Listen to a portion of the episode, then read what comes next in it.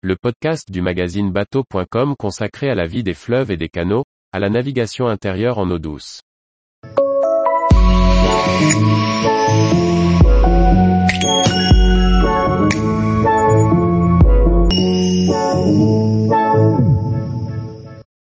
Étang, voûte et échelle d'écluse. Un paradis nautique dans la Nièvre.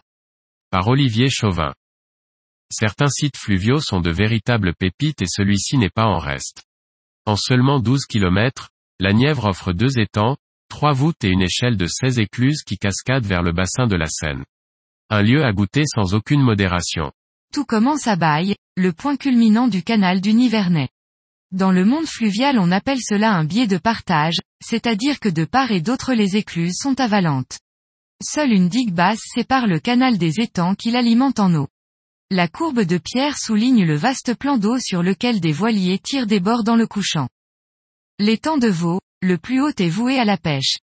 Une chaussée le coupe de son voisin, l'étang de Baye. Sur ce dernier, on pratique la voile, le canot et kayak, ou le paddle au départ de la base Activital qui propose toutes sortes d'embarcations à la location, ou encore depuis les pontons du cercle Nivernais de la voile. En suivant la rigole d'alimentation du canal sur un vélo ou une trottinette louée sur place, on parvient au port d'Aquafluvial.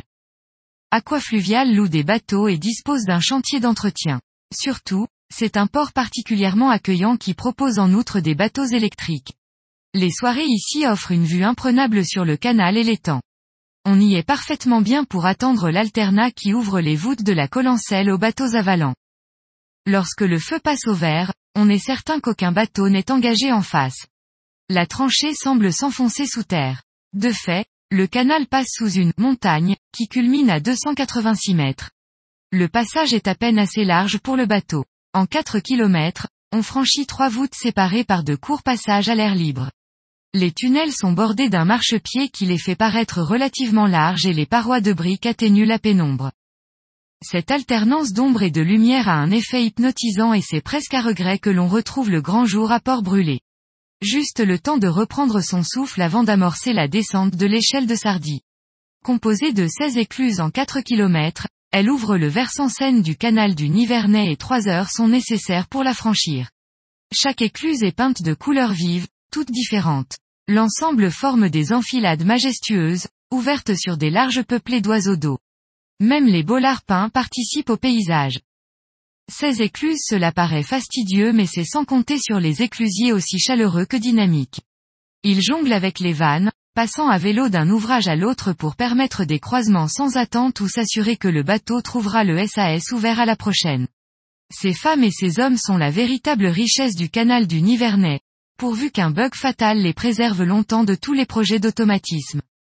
La plupart des maisons éclusières sont habitées, certaines par des artistes qui lorsqu'ils sont absents, laisse un simple écriteau sur la porte invitant le visiteur à entrer. Sculpteurs, peintres, galeries d'art, salons de thé, le temps passe vite sur l'échelle de Sardis. Et c'est finalement à regret que l'on quitte ce très bel espace qui conjugue autant de richesses en quelques kilomètres. Dire que certains imaginent que la navigation fluviale serait monotone. La meilleure manière de découvrir ce site est sans doute en bateau, qu'il soit privé ou de location.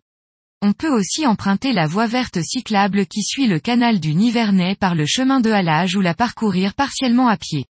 Quel que soit le moyen de transport, on trouve ici des hébergements au bord de l'eau, qu'il s'agisse de gîtes, d'un camping ou des chambres proposées sur la base nautique. Tous les jours, retrouvez l'actualité nautique sur le site bateaux point com. Et n'oubliez pas de laisser cinq étoiles sur votre logiciel de podcast.